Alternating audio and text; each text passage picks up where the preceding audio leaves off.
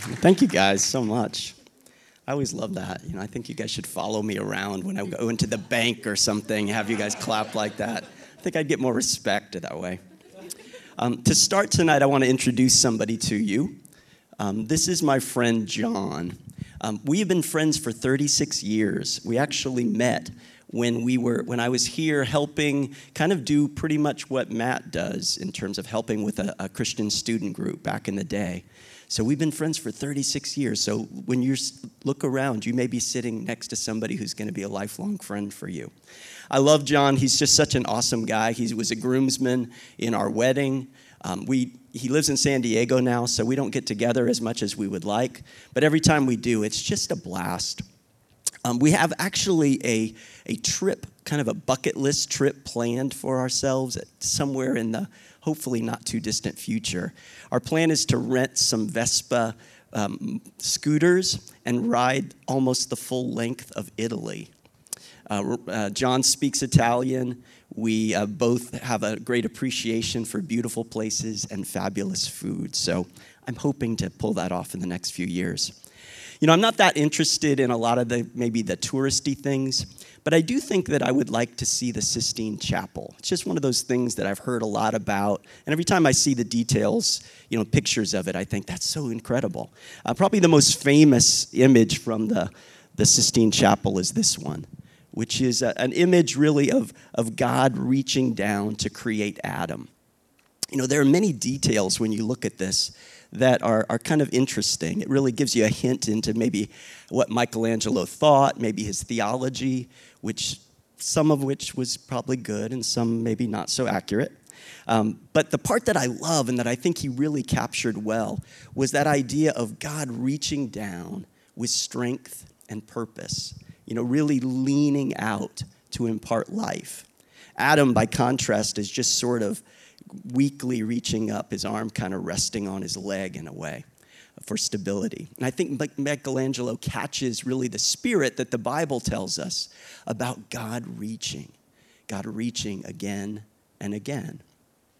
You know, over these last weeks, you've been exploring the Old Testament, I understand, and focused on kind of understanding some of the more difficult, maybe to understand parts of the Old Testament.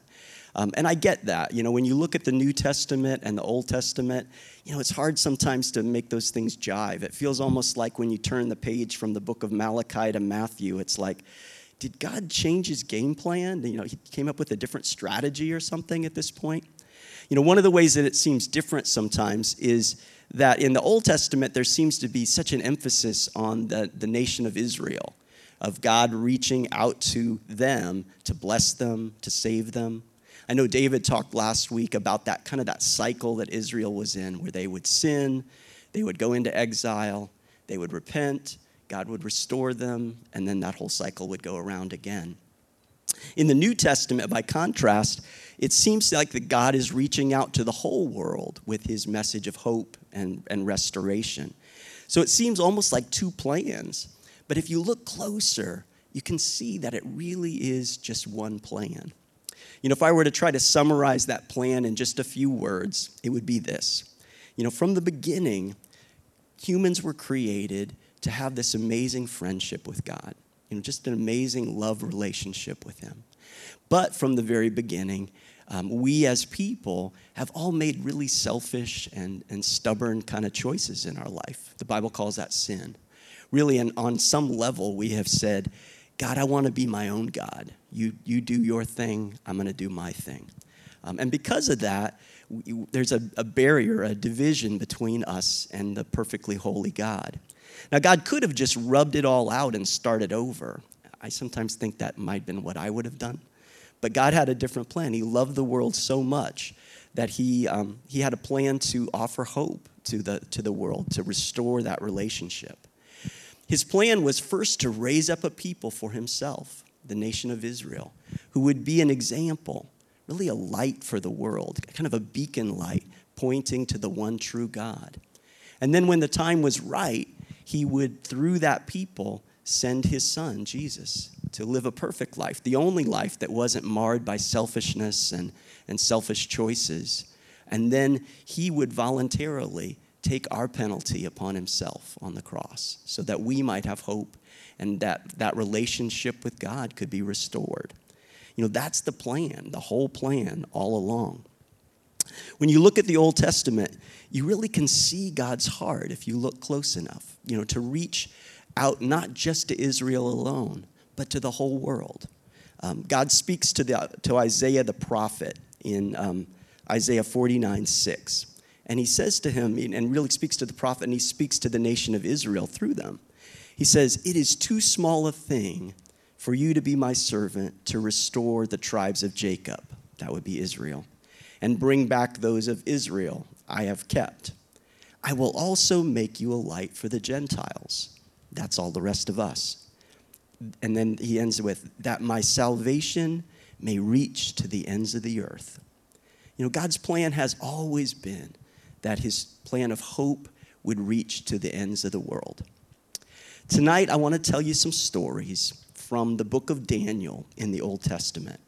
They're stories that might be familiar to some of you, but I'm really hoping tonight you can hear them with, in a different light, in a way. They're actually, you know, they are stories of God's protection and help for his children in really difficult times. But they're also examples of God reaching. God reaching, in this case, out to a, a, a stubborn, arrogant, selfish Babylonian king. Um, from these stories, I want to draw some lessons that you and I can learn about, about how we need to be teachable. You know, when God reaches out to us with wisdom or hope or help, you know, we need to not be stubborn of heart. Proverbs chapter 4, verses 20 through 22 say, My son, pay attention to what I say. Turn your ear to my words. Do not let them out of your sight. Keep them within your heart, for they are life to those who find them and health to one's whole body.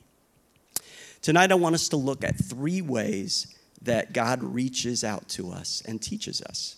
Three ways that we can really learn in life. And I want to present them in kind of descending order, with first being the very best way that you and I can learn, and then working our way down from there. Um, the stories that I want to look at are found in the first four chapters of the book of Daniel. I think it's fascinating to me when I look at it. Those, when you look at those four chapters, there's only two characters that are in every one of the stories. One character is God, the other is a stubborn Babylonian king named Nebuchadnezzar. Now, Babylon was one of the most powerful empires in all of the ancient world. Um, and Nebuchadnezzar was just an incredible general. You know, they, they basically steamrolled country after country, nation after nation. Nobody really stood in his way. The Bible tells us that at one point in his conquest, he captured the city of Jerusalem. And it tells us that he did something really interesting. Um, he ordered that young men of the nobility be chosen to be trained for a number of years and then go back to Babylon to serve him in his court. Um, he chose young men who were physically perfect, they were handsome, they were intelligent, you know, really the cream of the crop among young teenage guys in, in Jerusalem. Among them were four men that you may have heard their names before um, Daniel, Shadrach, Meshach, and Abednego. Uh, now, Nebuchadnezzar didn't know it, but God was going to use these four young men to, to teach him a lesson, to teach him, a, a, give him a message that God really wanted him to grasp. Um, you see, Nebuchadnezzar lived in a time in which people just believed in lots of different gods. Every country, every city, really every family could have their own God. Um, and God, but God, the real God, had a message for Nebuchadnezzar. Essentially, if I were to paraphrase it, it would be this Nebuchadnezzar, there is only one God, the God who made everything, and that's who I am. Now, you've been having a lot of success right now, but don't be arrogant. Your success is there because I have chosen to use you as an instrument to accomplish some things that I want to accomplish. I am the maker and breaker of empires. So that's essentially the lesson that God wants Nebuchadnezzar to hear. But like a lot of us, Nebuchadnezzar needs to grow in his teachability. So, as our story begins, Nebuchadnezzar is having a recurring dream that's troubling him. It's making it so he can't sleep. Now, if you and I couldn't sleep, we would probably just drink some chamomile tea and maybe scan Instagram videos or something. But he's an ancient king, and so what he does is he calls um, his astrologers and sorcerers and magicians. And he says to them, I want you to tell me my dream and what it means. I kind of like Nebuchadnezzar from the beginning because he has this sort of healthy skepticism about him. And the magicians say something like, O king, live forever. Tell us your dream, and we will tell you the interpretation. So he then responds, I'm not going to change my mind. If you tell me the dream and its interpretation, I will give you great gifts and honors. But if you don't, you will be cut to pieces and your houses turned into rubble. I love these ancient kings because they're always more kind of like mafia dons in a way. they're always like saying things like, okay, listen, kid, if you do this for me, I'll fill your bathtub with gold. But if you don't, I'm gonna have you cut into little pieces and fed to my chihuahuas. You know, it's, it's always, there's nothing in between. It's always riches or death, you know. So um, the astrologers again say, Great, just tell us the dream and we'll tell you what it means. And he says, I can tell you're just trying to buy time because you see, I'm not going to change my mind about this. So if you tell me the dream, then I will know that you have the power to interpret it correctly. Well, the astrologers and everybody say, no king has ever asked for this. Nobody can do this. Only the gods, and the gods aren't here. Well, this isn't the answer that Nebuchadnezzar wants to hear. So he orders that all the advisors and wise men in all of Babylon be killed. Now, the, because of the nature of this decree, this includes Daniel, Shadrach, Meshach, and Abednego. They weren't even at this little midnight meeting, but they're going to be killed with all the rest. So Daniel hears about it and he basically asks for time. He asks his friends to pray and he prays. And in the night, God gives him a vision. And the next day, he goes to Nebuchadnezzar, and Nebuchadnezzar says, Can you tell me the dream and its interpretation? Now, if it was me, I would have just blurted right out, Yes, and here it is. But Daniel kind of starts in a different way. He says, No wise man, enchanter, or diviner can explain to the king the mystery he's asked about. Now, you can just imagine Nebuchadnezzar's blood boiling, going, This is what the others said. But then Daniel says, But there is a God in heaven who reveals mysteries. So Daniel goes on to tell him his dream, a dream he's not told to anyone else. He tells it in perfect detail and then gives him the interpretation. Essentially, the dream is that Nebuchadnezzar has been seeing this giant statue that's made up of different kind of metals and elements and clay at the feet, and then a big rock comes and smashes it all. And, and Daniel explains to him that really the, the message is that, that Nebuchadnezzar's empire or his, his, his legacy there is going to be the first of many empires to come and go, but that the kingdom of God will last forever and be eternal. The Bible says that when Nebuchadnezzar hears this, he falls prostrate before Daniel. And in verse chapter 2 verse 47, he says, "Surely your God is the God of gods and the Lord of kings and a revealer of mysteries, for you were able to reveal this mystery." He then made Daniel ruler over the province of really kind of the mayor of the city of Babylon. And at Daniel's recommendation, uh, Nebuchadnezzar promotes Shadrach, Meshach, and Abednego. So initially, Nebuchadnezzar has the opportunity to learn in the absolute best way possible, which is to learn from God's truth. That's your first fill in the blank. Um, here, Nebuchadnezzar receives a direct message from God, and he has the opportunity to get the message and to humble himself. And he does a little bit but it doesn't seem to last, and it's not really complete. Um, now, Nebuchadnezzar received a truth from God that was custom made for him and directly said to him, which isn't really how we mostly get truth from God. But I think we have something even better. We have the Bible. And, and the Bible is full of God's wisdom and knowledge and instructions that He wants us to learn about life. You know, amazing lessons. Lessons like love your enemies, forgive, cast your cares on God, be humble, worship only God, tell the truth, be strong and courageous, live a life of faith. Don't worry about tomorrow. You know, they're teachings that make sense and that make life make sense. Psalm 19:7 says, "The instructions of the Lord are perfect, reviving the soul. The decrees of the Lord are trustworthy, making wise the simple." You know, we have at our fingertips every day God's truth.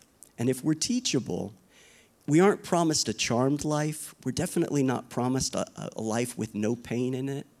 But we can begin to live life the way that God intended it to be lived. And that's pretty awesome.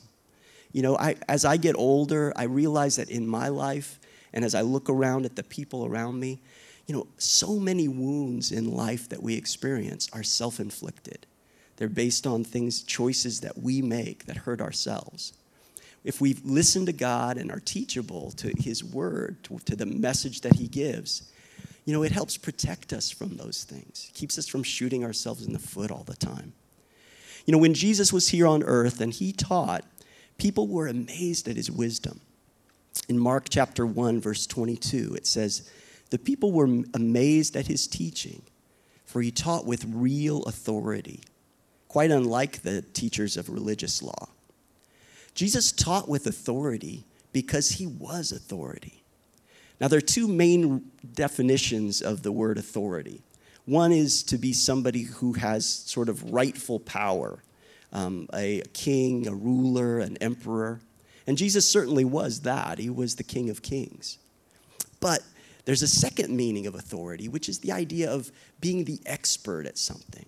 We talk about somebody being the foremost authority, maybe the foremost authority on K pop or something like that. And we know that that person knows more about K pop than anyone else in the world. Um, they're the foremost authority. Here, let me show you a picture. This is Bear Grylls. Um, I, you know, I know he's had a number of shows, but I always watched him back on Man versus Wild. That was kind of the classic one he would always get uh, dropped into these like crazy environments, you know, the Brazilian rainforest or a deserted island or the Arctic tundra. And he would show us how to live and survive in those situations. He's uh, an authority, an expert on surviving in the harshest environments. I remember sometimes, you know, he would often, he had that Irish accent, and he would kind of get down in the camera, just like really close. And he would say, like, oh, you see this plant right here? This plant is deadly poison. One bite of it, you'll be dead in an hour. Now, see this plant right here. Now, this one is really good. It's sweet, it's a good source of protein, very beneficial. And I'm at home going, those look exactly alike to me. if I was there, I could never tell them apart. But he can tell the difference because he's the authority, he's the expert. Now, if I was ever dropped into a jungle with Bear Grylls, there's one thing you would never hear me say, which is I would never say, you know what, Bear? Um, you know what? I'm, I've been here about 10 minutes now, and, you know, I think I got the lay of the land. And uh, I know you're saying to go that way, but I'm going that way. So good luck with your trip. No, I am not saying that. I am sticking to him like glue, and I'm going to do anything that he says because Without him, I'm lost. Without him, I'm as good as dead. You and I need to begin to see Jesus, see God as that kind of authority on life. You know, he made us, he knows us, he made life, he understands life perfectly. You and I have been here about 10 minutes. We need to begin to see God as that authority and follow the things that he teaches us. If, if we look to the truth in the Bible and believe it and do what it says, that's by far the best way to learn. Back to our story. So in Daniel chapter 3, we see that although Nebuchadnezzar was impressed with Daniel and being able to interpret the dream, he seems to kind of have missed the point. Because somehow he now is, has built a giant statue made out of gold. And uh, he's, it's 90 feet high and nine feet wide. And it, we don't know if it's solid gold or gold plated or gold leaf, but it is big and it's golden. And Nebuchadnezzar decrees that when the worship band plays, when their version of Jesse and Slaney play, everyone has to fall down and bow and worship this giant statue. And he says that if you don't do this, then you'll be thrown into a blazing furnace, because he is an ancient king. Now, the, the Babylonians were really skilled at metallurgy. They had these big smelting furnaces, giant things, kind of shaped like a beehive or maybe like a giant traffic cone with a hole in the top. And so the idea was you, they got a big fire going in there, and you could dump raw ore in the top, and then pure ore could come out at the bottom. Well, people don't hold up quite as well in that process. So the word comes to Nebuchadnezzar that Shadrach, Meshach, and Abednego are not going to participate in this little worship service. Now, uh, we don't know where Daniel was. Daniel wouldn't have participated either, but he's not mentioned in the story, so I'm assuming he was off traveling or something somewhere. Um, but these three young guys are there, and, and Nebuchadnezzar calls them to him and reminds them of the penalty for not following their direct, his directions. And they re- their response, I think, is one of the most beautiful speeches in all the Bible. I'm just going to read it. They say, O Nebuchadnezzar, we do not need to defend ourselves before you in this matter. If we are thrown into the blazing furnace, the God we serve is able to save us from it, and he will rescue us from your hand, O king. But even if he does not, we want you to know O king, that we will not serve your gods or worship the image of gold that you've set up. You know, they say to him really that, you know, our God is able to save us, but we have no promise that he's going to. Even so, we're going to do the right thing. Well, this is not the answer that Nebuchadnezzar wants to hear. And in a fit of temper, he orders that the, the furnace be heated up seven times hotter than usual. There, these three young guys are bound in ropes, and soldiers carry them up and throw them in the top. The Bible tells us that the, the heat escaping from the furnace is so hot that it kills the soldiers who threw them in. Bad job, huh? Um, Nebuchadnezzar's down at the bottom, and he looks in, and when he looks in, he sees three figures um, unbound, walking around inside the furnace. And he says there's a fourth one in there that looks like a servant of, uh, uh, looks like a son of the gods.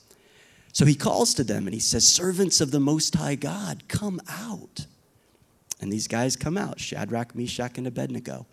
And they're unbound, they're unharmed, their hair, their clothes is not singed. They don't even smell like smoke, it says. You know, if I sit by a campfire and roast a marshmallow, I come away smelling like a chimney, and these guys smell just like they stepped out of the shower. So Nebuchadnezzar is, is overwhelmed, and he makes an amazing speech. He says in Daniel 3:28, he says, "Praise be to the God of Shadrach, Meshach, and Abednego, who has sent his angel and rescued his servants. They trusted in him and defied the king's command and were willing to give up their lives rather than serve or worship any God except their own.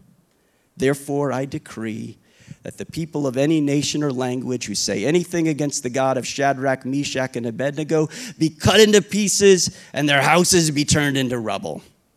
But then he ends with, For no other God can save in this way. Nebuchadnezzar experiences the second way that you, we can be teachable and that is that you can learn from the examples around you. Nebuchadnezzar has this incredible opportunity up to be up close and personal with some amazing examples, really three amazing examples. Shadrach, Meshach, and Abednego demonstrate for this, this hard-hearted king what it means to be people of faith, people of conviction, people who stand by what they believe no matter what. And it really impresses Nebuchadnezzar. Um, you and I need to learn from the, the examples around us. You know, first, to learn from the good examples, to think about who are some good examples in my life of people around me. Um, Hebrews 13, 7 says, Remember your leaders who spoke the word of God to you. Consider the outcome of their way of life and imitate their faith. You know, I want to challenge you to identify people that you admire, people who are moving through life in a successful way, and learn from them. You know, what are their priorities? You know, what are their routines? What do they include in their life? What do they exclude from their life? You know, learn from these good examples. Now, be careful about how you define success because there's lots of people that look good on the outside. Maybe they have the bank account, they have the car, they're good looking, they're funny, they maybe have even the ministry. But if you peel back the veneer just a little bit, you can see that their life is full of broken relationships and regrets. Make sure you define success rightly. And when you find someone, especially whose life is characterized by the fruit of the Spirit, you know, it's a life that's full of love and joy and peace and patience and kindness and goodness and self control. You know, when you find those people, learn from them. You can also learn from bad examples what not to do. Um, 1 Timothy 1:19 says, "Cling to your faith in Christ and keep your conscience clear, for some people have deliberately violated their consciences. As a result, their faith has been shipwrecked." Back in the 1990s, there were um, kind of inspirational posters were the fad. You see them still sometimes in people's offices. Um, things like this one Challenge Always set the trail, never follow the path. It's a good one. Or this one motivation. Don't get discouraged. It's only the last key in the bunch that opens the lock. Um, kind of nice. Um, there's a company called despair.com that makes mock versions of these. And they look like the real thing, but when you read them closer, you realize that they're kind of just a twisted joke on it. Um, I, I saw one that made me laugh and also think. It was this one Mistakes. It could be that the purpose of your life is only to serve as a warning to others. I saw that one and I went, oh, oh yeah, that's true. um, you know, that, that really, there is a reality of that, you know, in learning from the mistakes that other people make. You know, one of the wisest things that we can do is to notice when somebody blows up their life, when somebody brings suffering and pain in their life, and say, How did that person get here? I'm not doing that. You know, that's a wise thing. Teachable people learn from the examples around them. They learn from the good examples what to do, they learn from the bad examples what not to do. Back to our story. So Nebuchadnezzar is learning about God but he's not willing to humble himself before God yet. Um, the story goes on to tell us that Nebuchadnezzar has another dream that troubles him. And this time he invites Daniel to come and he tells Daniel the dream this time. He doesn't make Daniel pray and figure it out. He knows Daniel can understand and interpret dreams. So he tells Daniel the dream, and Daniel hears the dream and interprets it for the king, but he does it with a really heavy heart because he explains to the king that it's a prophecy and that Nebuchadnezzar is going to lose his sanity and be driven away from his family, away from his people, and will live in the wilderness and eat grass and live with wild animals, and the, the dew will, will soak his body. Uh, and Daniel cares about this king. He really has come to love him. And so he pleads with the king to renounce his sins, to do the right thing, and maybe God won't do it. Well, nothing happens. Nebuchadnezzar doesn't change, and the judgment doesn't seem to come. Then one year later, Nebuchadnezzar is walking on the roof of his royal palace and looking out at the incredible city of Babylon, which by all accounts was amazing. these beautiful hanging gardens, incredible towers. Um, the walls of the city were 300 feet high and 80 feet thick. You know, just a, an incredible city. And he looks out and he says, Is this is not this the great Babylon I have built as my royal residence by my mighty power and for the glory of my majesty? And the Bible says that the words were still on his lips when he heard a voice reminding him of Daniel's words, and instantly the dream came true. He loses his sanity, he's driven out into the wilderness where the Bible says that his hair grew like eagle's feathers and his fingernails like the claws of a bird. Um, he's just out there in the wilderness. Some scholars actually believe that he was out there for perhaps three and a half years living that way. Then at the end of that time, a change happens. And the Bible amazingly records it in Nebuchadnezzar's own words. Um, I'll just read it. He says, At the end of that time, I, Nebuchadnezzar, raised my eyes toward heaven, and my sanity was restored. Then I praised the Most High. I honored and glorified him who lives forever. His dominion is an eternal dominion. His kingdom endures from generation to generation. All the peoples of the earth are regarded as nothing. He does as he pleases with the powers of heaven and the peoples of earth. No one can hold back his hand or say to him, What have you done? At the same time that my sanity was restored, my honor and splendor were restored to me for the glory of my kingdom.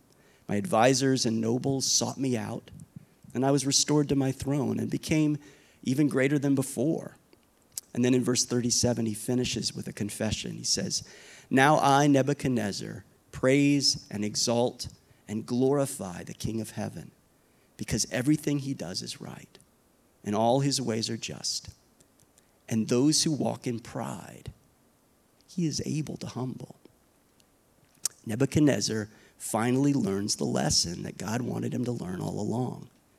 I find this just to be a beautiful picture of a humbled man in the presence of the all powerful, all loving God. You know, the man who writes these words is not the same man I, am convinced of that. He's not the same man who met those four young guys in, in Israel. Um, he's not the same arrogant person. You know, he's finally learned the lesson that God reached out to teach him. You know, to learn it, he had to go through the third and fi- or last way, which is to learn from personal pain and experience. You know, while it's not an ideal way to learn, sometimes it seems like it's the only way that we can get the message. Um, when we ignore God's truth, the wisdom that He says to us, when we don't pay attention and learn from the examples around us, we're sometimes forced to go through the fire of suffering in order to learn the life lesson that we need. So, what I've shared with you tonight is really a hierarchy of teachability. When God reaches out to teach us wisdom, you know, how well do we learn? Um, the best way to learn is simply to hear God's truth, believe it, and adjust your life to, to come in line with it. That's absolutely the best way. If we won't do that, we can learn from the examples around us. We can learn from the good examples of people finding happiness and success. We can also learn from the bad examples of people making unwise choices and, and suffering because of that. Um, if we won't learn from those, we may have to go through the, and experience pain and then, then hopefully learn from that experience. There's actually a fourth thing that I didn't even include because it's just too sad, and that is to not even learn from our own personal pain and experience, to continue to go back and make the same mistake again and again and again. Um, that, that's just too sad, so I didn't include that. Robert Brault is a writer who has a lot of smart quotes that I like. And he wrote, It's a mistake when life hands you a tough lesson to think that you can get back at life by not learning it. Let's not be like that. You know, after many lessons, many times of God reaching, um, Nebuchadnezzar eventually got the message that God wanted him to get. Um, let's do better than him and embrace God's wisdom just a lot earlier in that process, to understand that He is the authority and the expert, and that He loves us, that when He, he asks us to do something, it's out of love, not to try to control us. You know, from the very beginning, God has been reaching, reaching down out to give life, to give hope, to give wisdom, you know, to save and to love. God is still reaching. You know, my prayer is that all of us would respond to that loving reach. Why don't you pray with me? Father God, we are so grateful that you are so loving and kind to us, that you care for us in so many ways. Father, we're grateful that you see our life in perfect clarity. Father, you see where we've come, you see where we're headed, and that we can trust you, Father. Help us, God, to, to respond and to be teachable people. We thank you for the example that you gave us in your word of you reaching out to Nebuchadnezzar. Help us, Father, to be better than that, to listen early on and to respond to you. God, we're grateful for, for your care for us. Uh, we love you and we ask you to continue to work in our lives. We pray this in Christ's name. Amen.